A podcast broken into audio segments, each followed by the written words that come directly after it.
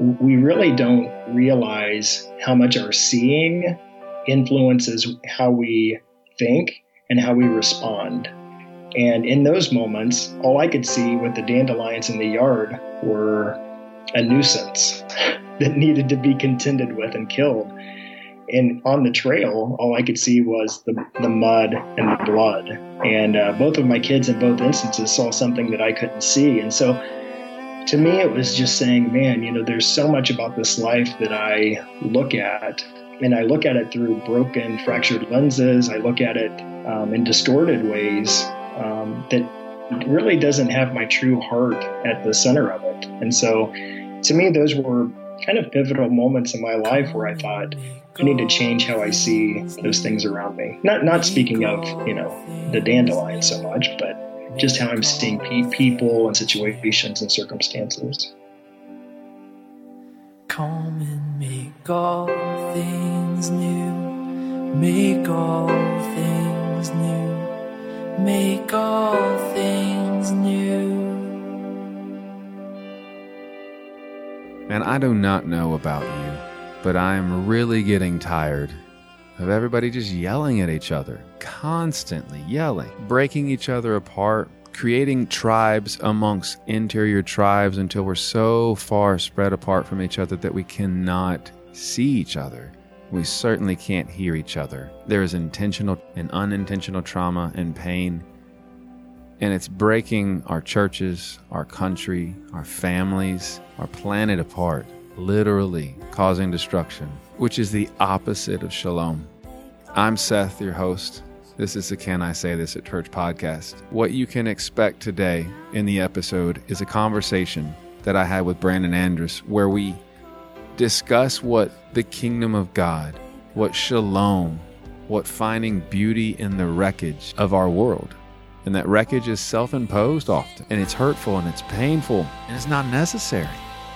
In an age that outrage is everywhere, in an age where animosity is rampant, in an age where we openly hate each other, I hope that we can hear these words. And so I'm going to paraphrase the late Eugene Peterson from Matthew 11, 28 through 30.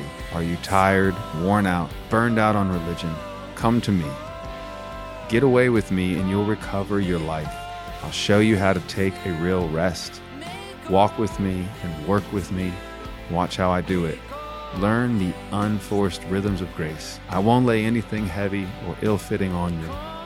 Keep company with me, and you'll learn to live freely and lightly. And it's that last part. How do we keep company with God? How do we get away from the busyness of life, the cacophony of noise, and reconnect with a portion of us, the beautiful part of us, that part of us that used to see like a child. I don't know. But I do know it's worth working on. So here we go conversation with Brandon Andress. Hope you enjoy. Brandon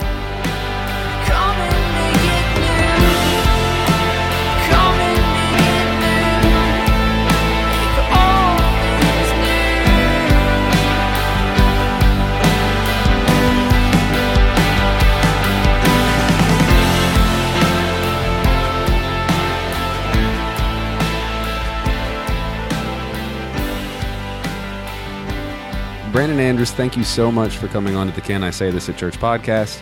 I was pleased, if I'm honest, I think a few months ago to get your email, and thank you so much for sending me your book. I'm excited to talk about that in a minute, but before I do, thank you again for making the time this evening uh, to come on to the show.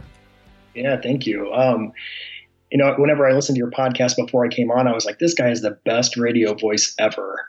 so love listening to you talk good stuff. Yeah, well, thanks. Yeah, I'm a little bit threatened. So a few months ago, when I recorded a few, like my voice was literally gone, and like so I, I talked, yeah. and people haven't heard those yet, and by the time this comes out, they may have. But I, I got a little bit of like a. Uh, is this what I sound like when I'm sick? But it didn't matter. You know, the, oh, the no. show must go on. But but I interviewed Brandan Robertson and Steve Austin, and both yeah. of them have voices that match mine in in, in baritone.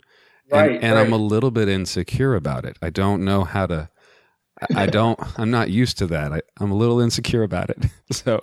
Oh, that's great. No, it's uh, great to be on, and, and thank you for having me. So, tell me a bit about yourself. If I was explaining you to someone I go to church with, or someone said, Hey, Seth, who did you talk to last week? What would you want me to know, or what would you want others to know about you? Man, that's a crazy question. Just to start off, I, I, I knew that you would probably ask me that, and I'm not even quite sure who I am. So my story's a, my story's a little bit strange. Um, you know, one of the ways that I can tell you at the beginning is that I was telling my wife this evening at supper. I said it's weird for me to hear that pastors are reading my book and my blog and my podcast because I'm not a pastor and I didn't go to seminary and I have no educational background in any of it. But we did. We were going to a church probably about uh, ten to twelve years ago, and we had been there for quite some time.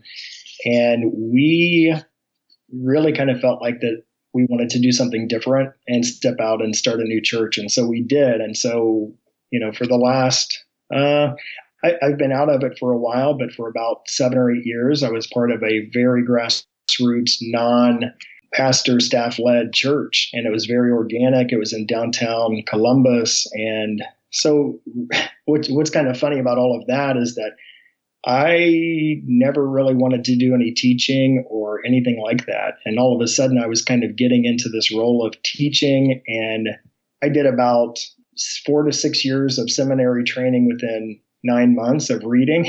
Because I, you know, if you're going to do something, you, you, you, really need to know what you believe yourself. And mm-hmm. I think I grew up with, grew, grew up in the church and I really didn't know what I believed myself. So, anyway, a long story short is that through all of that process, um, I really started discovering some things and opening my eyes to a lot of things that I didn't know about um, my faith. And so, my deconstruction, you know, that's kind of the buzzword, was in 2007 and went downhill from there and then have been building up since then. So, Yeah. While some people are just coming to that place of deconstruction, mine happened quite a while ago, and I'm on the other side of that. So I want to clarify. So when you say that you did nine months worth of reading to get seminary education, you talking about just self, like, all right, I don't know anything about this, so I now need to have better answers. So you self educated, or were you like taking classes? No, no, I didn't take any classes. I, I just started buying books. And I mean, there were a few books that really kind of set the trajectory of where I'm currently at.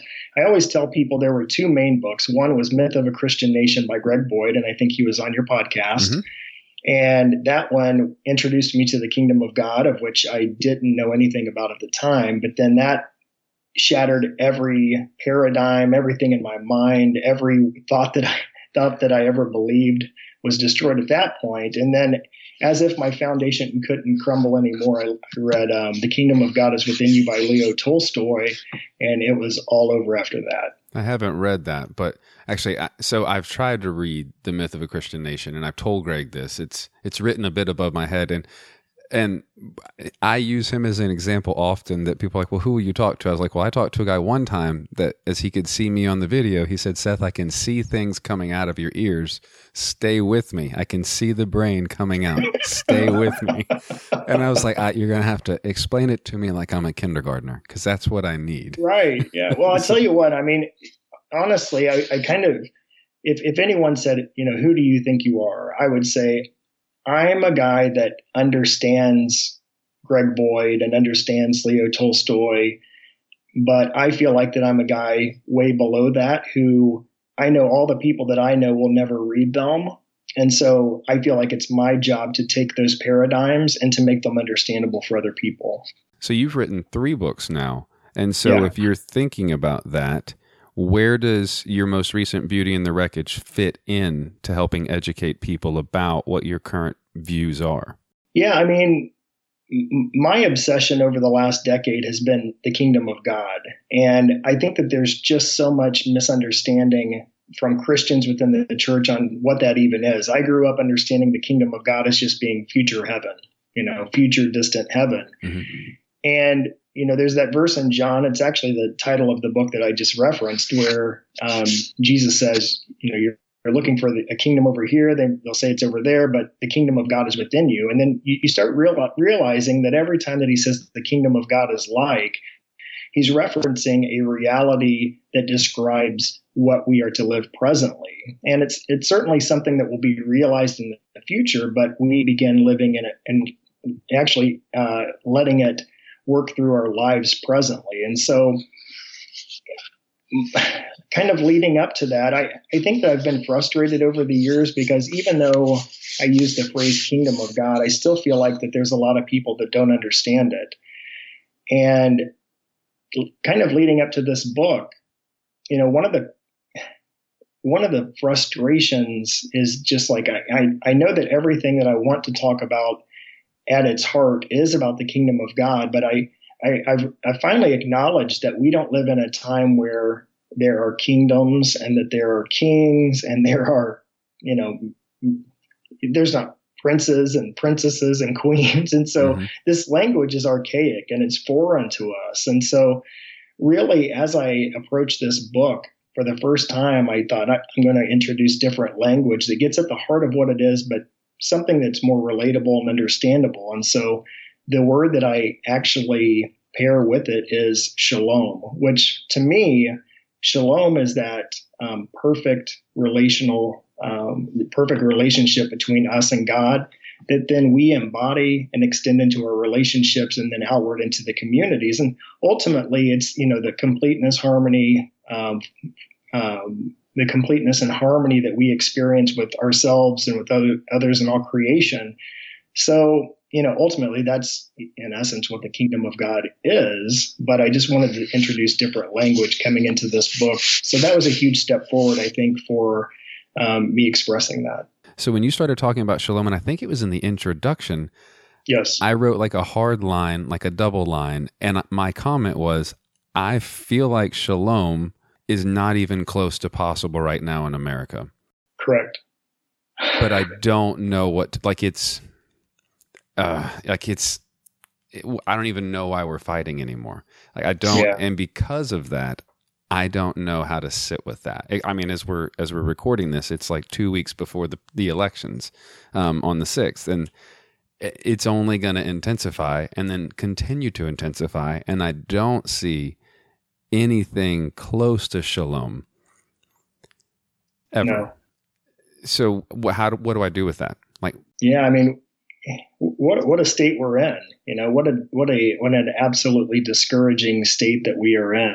I don't know, man. I, I my my heart breaks, and one of the bigger problems that I've seen for at least the last decade, if not longer, is just how entrenched Christians have become in that system, you know, kind of that binary system of this side's right, this side's wrong, and then the other side says the exact same thing. And we've kind of bought into that narrative as the church. And then unfortunately, we've started acting almost identical um, and, and throwing our anger and hatred and vitriol and dividing against other people. And so we've been large contributors to it. And, you know, and I think that there would be many who would point out that um, you know evangelicals were overwhelmingly the ones who elected Donald Trump. So introducing a book like this where you know the title is beauty in the wreckage finding peace in the age of outrage i think that the subtitle has really caught people's attention because i think that down deep i think that people in, intuitively know that this is not the way that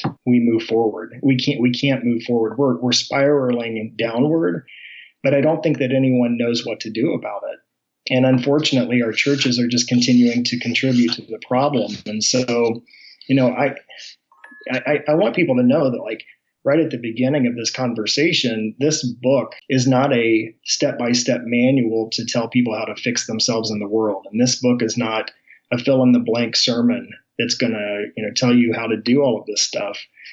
This book is birthed out of my own personal experience and my own personal pain um, mm-hmm. and what I've gone through personally. And so, you know, what, what you're going to get with this book is not um, some deep theology or something that tries to, you know, sermonize or pick apart parts of the Bible to, you know, change things. What you're going to get with this is someone who's willing to walk with you vulnerably through it and say, let's reevaluate how we see ourselves, how we see others, how we see our relationships, how we are currently um, living with one another.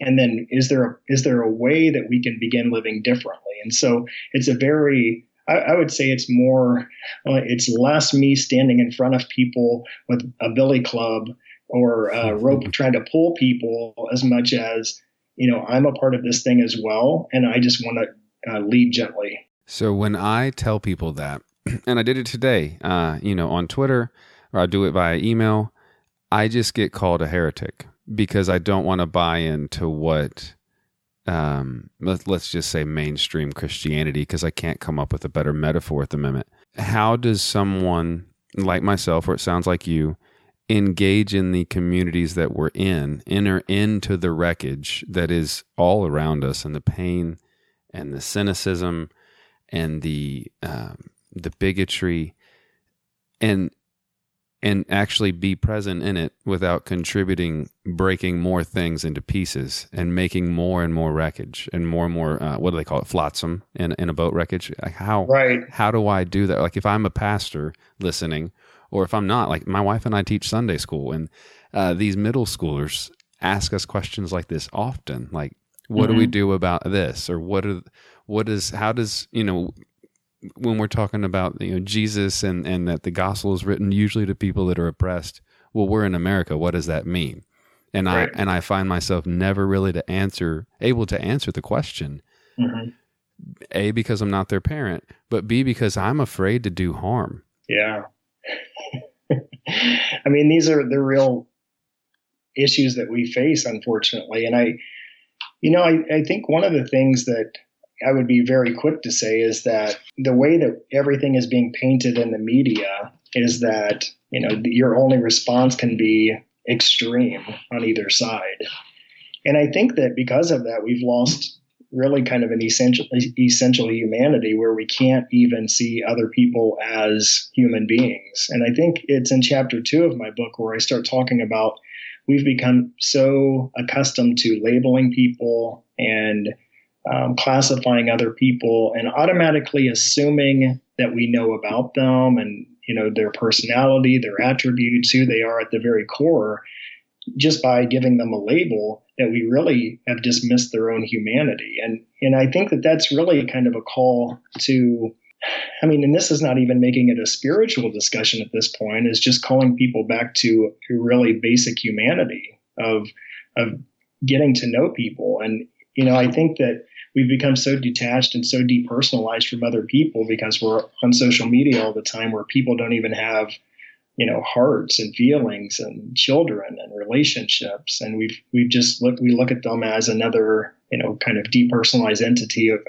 in cyberspace where all of a sudden we can rip them to shreds and man i don't know I, I just i kind of feel like that if my kids are coming to me saying how do we do this better if we are going to move forward, I would say we've got to get back at a very basic humanity where, you know, I, I remember watching, this isn't in the book, but I remember watching that show with uh, Morgan Spurlock. And I don't know if you remember that when he did the 30 days with the fast McDonald's food thing. Yeah. So he did that, but then he did a television show in which he took people who were diametrically opposed from uh, with one another on specific issues, like really hardcore issues. Things like one guy was uh, a border agent who was capturing people as they crossed, and he was so adamant against it and very, you know, vocal about it.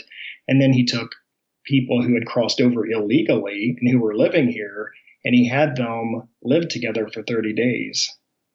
And the most shocking thing was that every everything that each one of them presupposed about the other person began to break down over these 30 days to where they started becoming friends. And then all of a sudden their opinions about each other changed. And then all of a sudden they just saw the basic fundamental humanity of each other and by the end of it both of them had changed their opinions of the other person just because they got to know the person and i think not that my book is going into all of that mm-hmm. but i'm just you're asking me a very difficult question about you know how do we get people because I, think the cynic in me would just say i don't know if some if many people even care I don't. You know, I don't think they do. I think the actions of the way that we treat people repetitively and uh, and unintentionally, like just at our nature.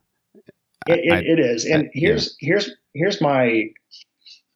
I hope maybe, maybe this is the optimist in me is that I hope that the most aggressive um, people are those who are at the far ends of either side of any issue, mm. and that there is real that there that there are more people in the middle who are just like frustrated that they know that we can't continue on this way. And so maybe, you know, while I hope to change the hearts and minds of people on either extreme end, because I do pray for them and I want people's hearts to change towards one another because we can't exist in a country where we are at each other's throats ready to kill, you know, and chant, you know, send them to jail or send them to prison or lock them up.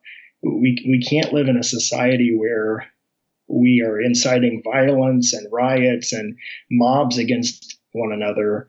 Um, but I, I am speaking to the people right in the middle too, of just saying, no longer can we be sitting in the middle of all of this, just watching it passively, that we actually have to, and this would be the point of the book, is to say, discovering shalom is something that's not a passive experience. It's a very active um, presence in the world. And so, you know, some people could very cynically look at my book and say, well, what are you saying? Are you just saying that we should sing kumbaya and sit in the corner and be happy and, you know, feel close to God? And it's like, well, I mean, certainly I think that we would go a long way to find our hearts once again. And I think that there are places where we can discover that through breathing as prayer, when we find uh, solitude and nature and just, you know, the small things of relationships. But at the same time, what we are getting from that, that shalom that we're finding, is that which we take into the world at that point.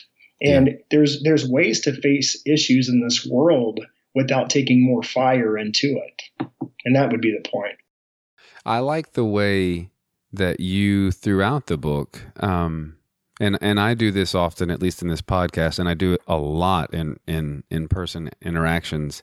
Is I like to weave my family uh, into the story, and so yeah. you have done that at a great level. And there are two stories that speak to me. Um, so for for almost everyone listening, except maybe my wife, uh, I was an Eagle Scout at, at, a time, and so you tell a story about you and your son. I think he's four, and you're going off uh, out into the wilderness and and uh, and just his expectation and just the beauty that he sees when as adults we've been reconditioned to see things in a different way. And you do a similar thing i believe with your daughter and with dandelions. And when i read that it really spoke to me. I have a she just turned six but i had a very similar experience where i, I wanted to remove them all and she wants to pick them all and present them to me as a bouquet Oh yeah. And so the tension is like when I read that I was like, ah. So the, uh, I'll tell you one thing, Brandon. One thing when I was reading your book is I couldn't read it in one sitting. Um, yeah. because of the personal stories in it and and the relation to it if if that makes sense. It's no, it, it absolutely does. Yeah, when you um, talked about it not being like a five step plan or a sermon notes version of you know just say this on Sunday, it's absolutely that. Like you have to let it sit with you, um, which are for me the the best books, but they're also the worst books um, because I don't really like to always challenge myself. Yeah, right.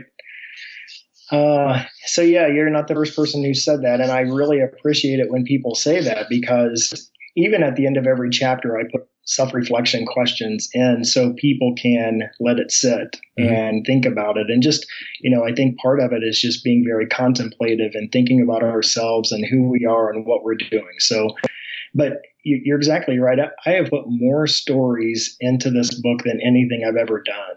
And, you know, my first book, when it came out, it was way more preachy. I say I'm kind of like Isaiah walking down in the streets naked for three days, yelling at people. My second Ohio. book was tongue in cheek. It was, yeah, or I'm just gonna. I, I, am not gonna say anything. I had, a, I had a great follow up, but I'll just leave it there. Um, my second book was way more tongue in cheek, and people have said, you know, how is this book different than the other two? And I would say that this is the best expression of my heart. If people want to know, like, really what's in my heart, this is my heart. And so this book is deeply personal, you know, and obviously with a lot of the stories that I put in, most of them um, with my kids being the central characters, um, me being kind of like the thick headed um, apostles and my kids being the one teaching me the lesson. which is kind of funny. But I, will tell you both of them really quick. Um, my son and I went backpacking, and he was four at the time, and the trail that we were on was just lined in mud, and on the side of each trail, it was just lined with thorn bushes, and so you know. I don't feel like going on, an overnight trip getting muddy or certainly like walking into thorn bushes bleeding. But um, I was doing both. I my boots were caked with um, with mud. My arm had blood and uh, dripping from it, and I was kind of looking at it. And Will, the entire time that he's walking down this trail, not paying attention to the mud, not paying attention to the thorn bushes, was just looking straight ahead. And he was saying, for goodness sake, this is so awesome. For heaven's sakes, this is so awesome. And I was just like, man, it, it, it might have been one of the most poignant moments I've ever had in my life where I thought, I have all this beauty around me and I have this, you know, amazing moment with my son and all I can see in the moment is the mud caked on my boots and the blood running from my arm. Mm-hmm. And it hit me because I, and it's the same point that you brought out with my uh, daughter whenever I was talking about the dandelions is that we really don't realize how much our seeing influences how we think and how we respond. And in those moments, all I could see with the dandelions in the yard were a nuisance. that needed to be contended with and killed. And on the trail, all I could see was the, the mud and the blood. And uh, both of my kids in both instances saw something that I couldn't see. And so to me, it was just saying, man, you know, there's so much about this life that I look at. And I look at it through broken, fractured lenses. I look at it um, in distorted ways um, that really doesn't have my true heart at the center of it. And so to me, those were kind of pivotal moments in my life where I thought I need to change how I see those things around me. Not not speaking of you know the dandelion so much, but yeah. just how I'm seeing pe- people and situations and circumstances. If I make my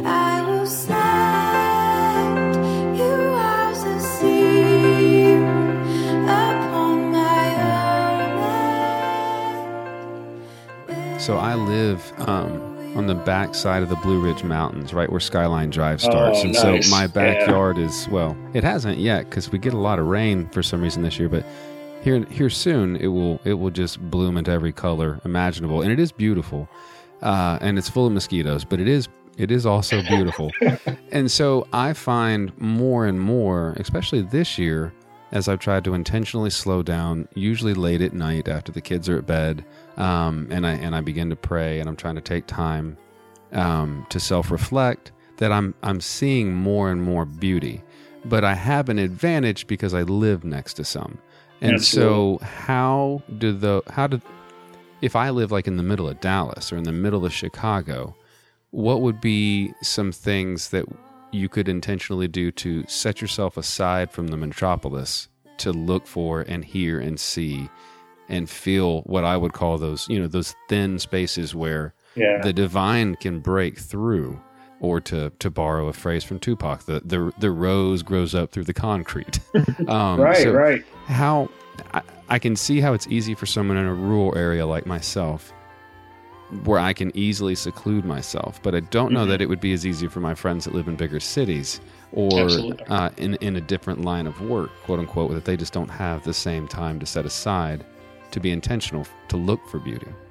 Yeah, it's a great point, and it's actually one that I made in the book um, because a lot of the examples that I use have to do with back, that I use have to do with backpacking. Um, you know, I I'm fortunate enough, and I love to go backpacking, and I've been to some amazing places throughout the United States and Canada, and you know, I've had those real um, surreal um, moments where I'm in just solitude, where I'm just kind of finding my breath again, but also seeing the beauty of it. And I think, you know, it, it, doesn't take a person having to go to Alaska to find that or to find respite in Moab, Utah, or, you know, on the John Muir Trail in California or at the top of Mount Whitney. I, I think about those experiences that we have that we all have as shared experiences. And you know maybe it is as subtle as just going into the family room with a loved one a brother or a sister or your mom or dad or your grandparent and just holding their hand. Or you know just finding a tree to just lean up against and just watch the ants work and just watch the wind blow the the leaves. Um, you know maybe it's sitting outside on the patio or the stoop or the stairs and just watching people as they go by and just seeing the beauty of each person. And you know i think that it's what we create. Um, we all have those places that we you know e- even with my job i'm in my car all the time. And uh, just the other day i was kind of locked into figuring out like am i going to listen to a podcast on my commute? Am i going to listen to some more music on my commute? And i looked up and I saw like this beautiful morning sunrise and all of the um, kind of fog just hanging up close to the ground and the way that it was shining through the trees. And I just stopped for that moment and just just took it in and appreciated it. So you know I don't think that it takes a person having to necessarily live in rural areas or live in the Blue Ridge Mountains or you know have those special places that you go to as much as having the eyes to see the, the beauty that is around us already. We did this one thing a few years ago. I, I didn't do it. It was uh, something that somebody else set up. And he gave each one of us cameras. And I'm not saying that people need to do this. It's just going to make a point. But he gave each of us cameras and he said, we're going to go out and just walk through downtown and just take pictures of beauty that you find in the ordinary. And I mean, we were finding the, you know, the grass breaking through the cracks. We were finding, we were finding like I had this picture of uh, a popsicle that had melted where the stick was still on the ground, and just the shape of what had melted was there. And I took a picture of it, or the, this little uh, uh, circle in the middle of the pavement where it had like this perfect uh, green. It wasn't even grass. It was like this really neat green right in the middle of the road. And I took a picture of it. And I thought the things that we pass by every day that we don't even pay attention to, you know, the the smile from your wife, holding your um, your friend's hand while they uh, take chemotherapy. I mean, it's it's the hugs that we share with one another. So, yeah, man, it's it's not the exception. It, you know, it, it's the rule. I think that it's there for us all the time if we have, um, if we're there for it. Yeah, you talk and and and I like this so much so that I put it on Facebook tonight. So I'm sure you've already read this, but you speak in your book about what you call the relational disconnection from God. Um, and that that is the beginning point of every lie. And and one of my favorite episodes that I've done of this one is of, of this show is with my pastor. And we talked about the concept of ego and soul child and some of the work from Henri Nouwen and and other work on that you know the powers a path of oppression and and whatnot. Sure. and, and we talked about pain and trauma and how we shelter ourselves and we try to to create this facade that that becomes us but it isn't really us and, right. And and I hadn't really heard anybody say that except for my pastor, um, aside from like Henri Nouwen and, and that kind of stuff. So, mm-hmm. what are you getting at when you say relational disconnection from God? Because I feel like if I can find a way to look for beauty, it's going to make me confront whatever that disconnection is. And yeah. so, what do you get? How do those two interplay? Yeah. So, I mean, first off, my my background is psychology, so I kind of tap into that a little bit. But you know, w- one of the really funny things I I did see you post that, and I, I was surprised that I wrote that because it sounded really good, and I was like, man, I don't I didn't know I was capable of writing something like that. I, I honestly forgotten a lot of the stuff that I've written in the book, but I triple checked. I wanted to make sure you weren't quoting someone else, and I was like, nope, yeah. this is him. So here we go. Yeah, yeah. No, so one of the things that was going on in the back of my mind at that time is that everybody likes to throw, or, and, and, and you'll see that I've done this several times throughout the book with different churchy type words. But one of the words that has just been abused forever is the word sin. And really, what I'm getting at with that is sin, because, you know, I kind of spell it out in that chap in that chapter is just talking about like 80 75 to 80 percent of the time that we see the word sin used in the new testament it is a noun. And it's more of a position rather than you know everybody always thinks of sin as being these little naughty deeds that you do like the verb actions of it. But the truth of it is is that sin in its most basic form is a position where we stand in relationship to god. So it's it's people have made it like this horrible word that we've thrown around and I, I, don't want to downplay it but i also want to say that there's a real relational element to it. And so the way that i see it is that there's a relational disconnection between us and god. And if god is life and if we are choosing to walk away from life and if there's a relational fracture or break then we are walking away from life and to me it seems like that in that place is where we find all of our brokenness, all of our darkness, all of our, all of our waywardness. So that's really what I was getting at is just I was using different language um, to kind of re-understand sin, honestly. So, can you talk more? What do you mean when you say positional? Something about that still isn't clicking for me. Like when I, yeah. and you just alluded to it, but when I hear sin, I think uh, you know you're living in sin, or I'm intentionally doing something, and so yeah. Specifically, what do you mean positionally? Like if you were to if you were to explain that to my six year old, how would you explain yeah. that?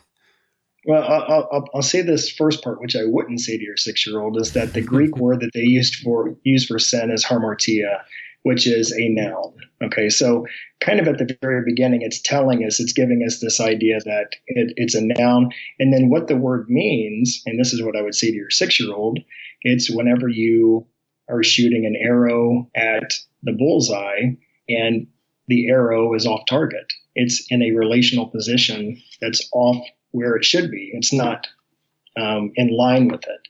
So really, whenever I talk about a relation, relational disconnection, it's it's the place that we find ourselves when we have um, strayed from life, when we've strayed from life in the divine. And so, to stretch that metaphor, if I'm shooting an arrow and that arrow would be would be me and my heart and my intention um, and and how I treat others in this world, I think it, it, am I moving am I changing my aim or is God moving the target? Yeah, I mean it's a great question. You know, I I, would say that anytime that we choose um, non-love anytime that we choose non-life, um, those are the positions. I don't think that those ever move. If, if, God's very essence, character, nature is love and life to the fullest, um, I, I, don't think that there's a whole lot of movement on God's end away from us in that. It's like God is fully immersing us and holding us and surrounding us in His love and goodness. And I think that whenever we stray away from that, whenever we choose non-life, um, you know, it's the, the easiest way to understand it is kind of like what I wrote. Um, we we actually begin believing that uh, we are the source of that life, which can become very prideful and very disconnected, and it can become a place where we start feeding into the false self and mm-hmm. running away from our true, true divine self. No, I like that, and I like that metaphor. Actually, I, am gonna. Well, luckily I ha- I'm recording this, so I'm gonna write that down and, and, and use it again. you have, and I think it's, I don't believe it's a chapter, I think it's a subchapter, but you talk about repentance and you frame it in a way that uh, most people listening to this, most in the English speaking word, think of repentance like a tent revival, hellfire and brimstone, you know, repent and turn away from what you're doing. But then you break down that we don't really translate the Greek word, and I'm going to say it wrong, so I'm not even going to try to say it not not very well in English, and that we need to rethink the way that we posture ourselves to repentance. Can you go into that a bit? Yeah, yeah, yeah. So again, I, I need to kind of uh, balance it by saying that I don't want people to be worried that this book is a theology book because it's definitely not.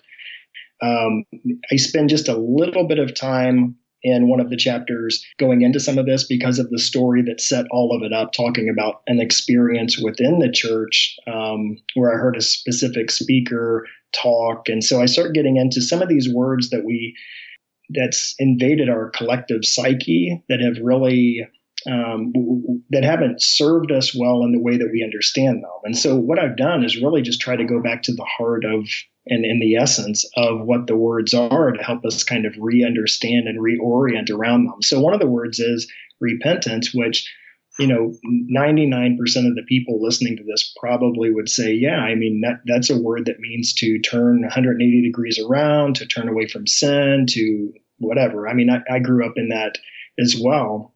The greek word is metanoia.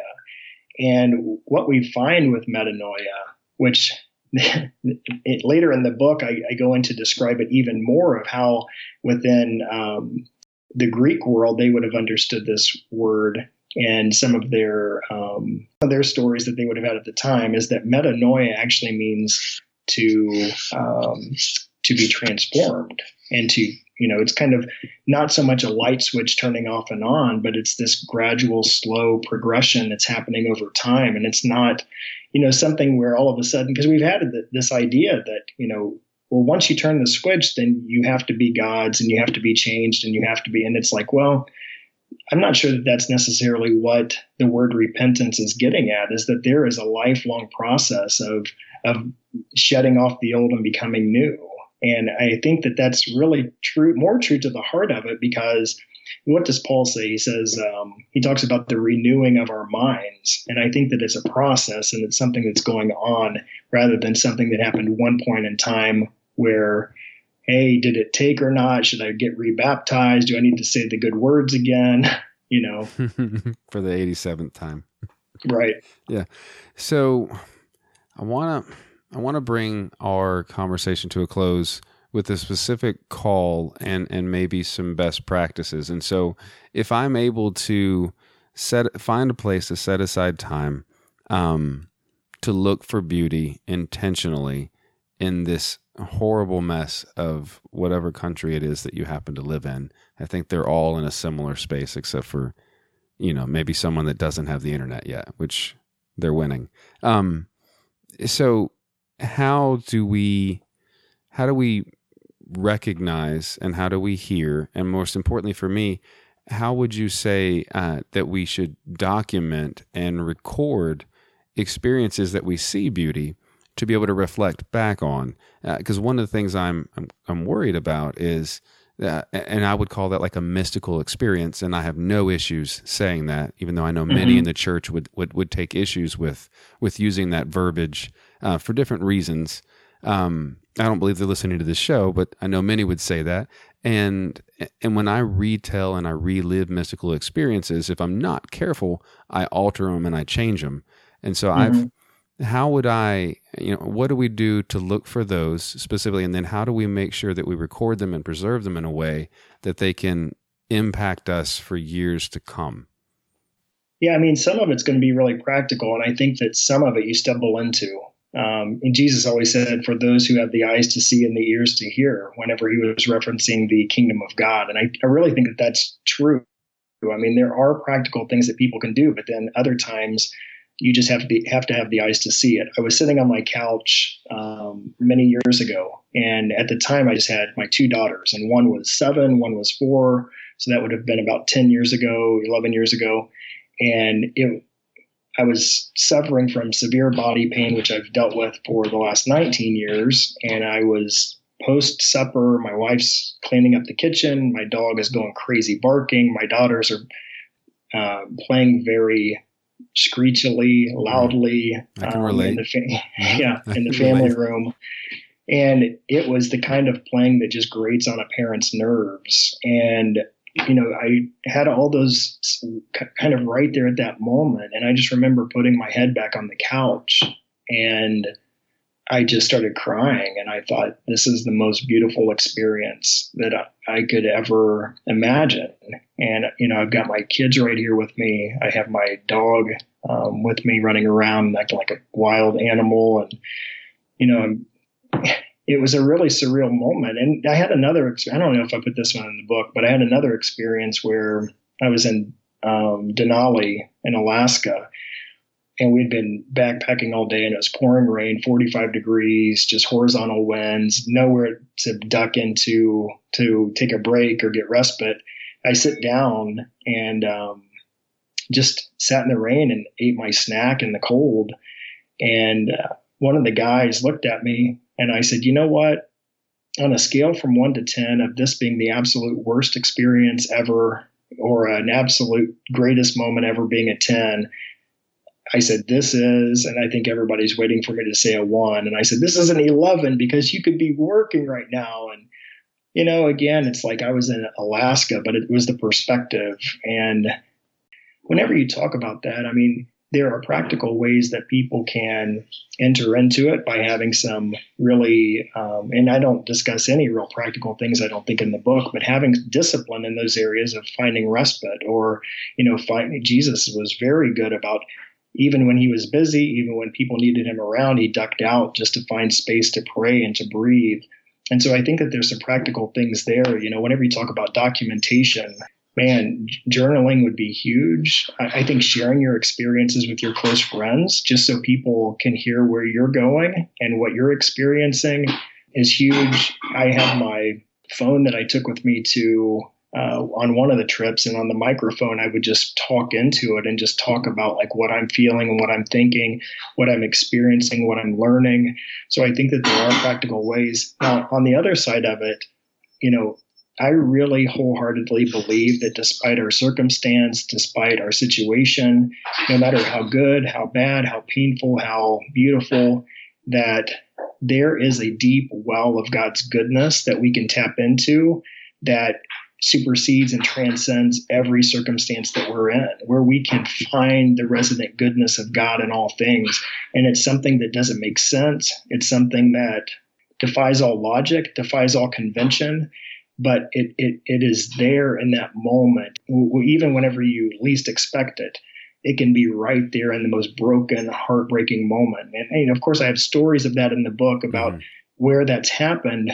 But I say, I d- I don't want people to think that it's simply, well, you know, if I change a few things about what I'm doing, then I'm on the track to have everything right. And I think that there are disciplines that we enter into, but at the same time, I think that there is a deep well of God's goodness through the Spirit that can teach us and show us how to um, exist within this terrible tension at times. They can give us a peace that surpasses all understanding, even when everything around us is wrecking and breaking and hurting and sad and angry, that we can have peace in that moment. Yeah absolutely. Yeah or as as you as you say early on in your book that we can have peace and have it abundantly or or have life and have it to the fullest. Yeah um that's right. yeah, it's very good. Well brandon where can people well obviously the book's on amazon uh where do they engage with you though?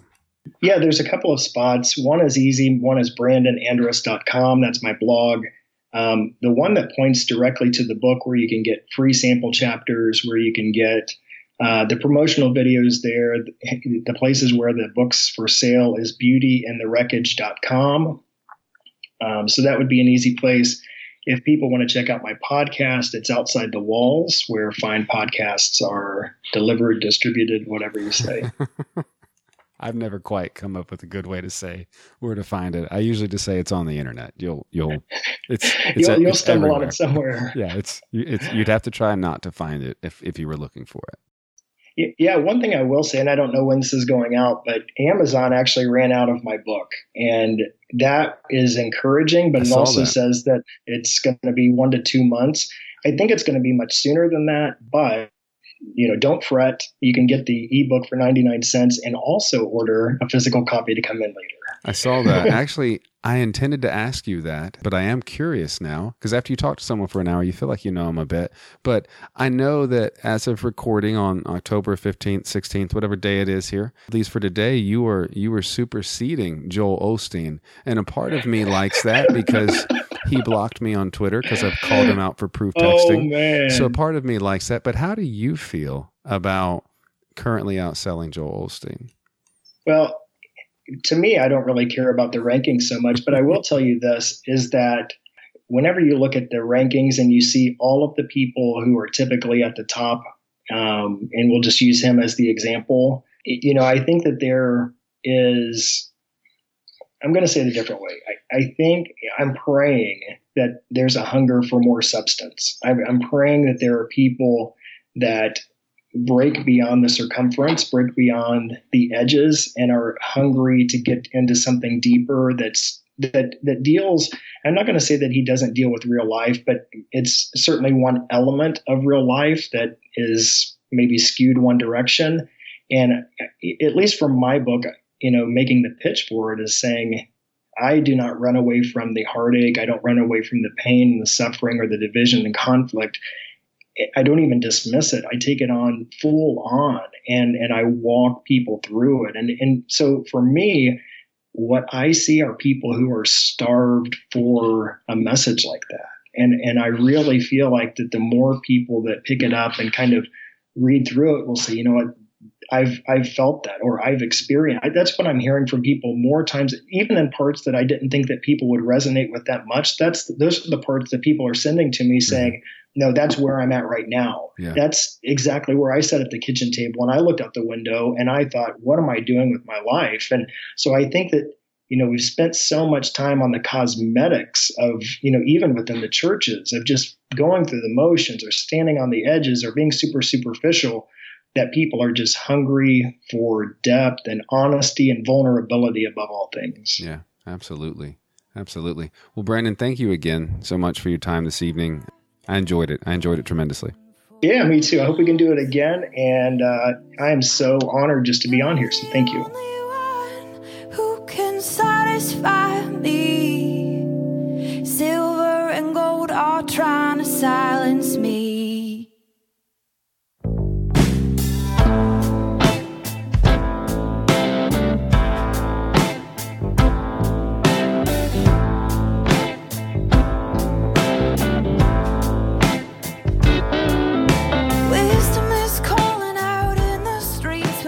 Imagine what it would look like if we took the time to slow down intentionally.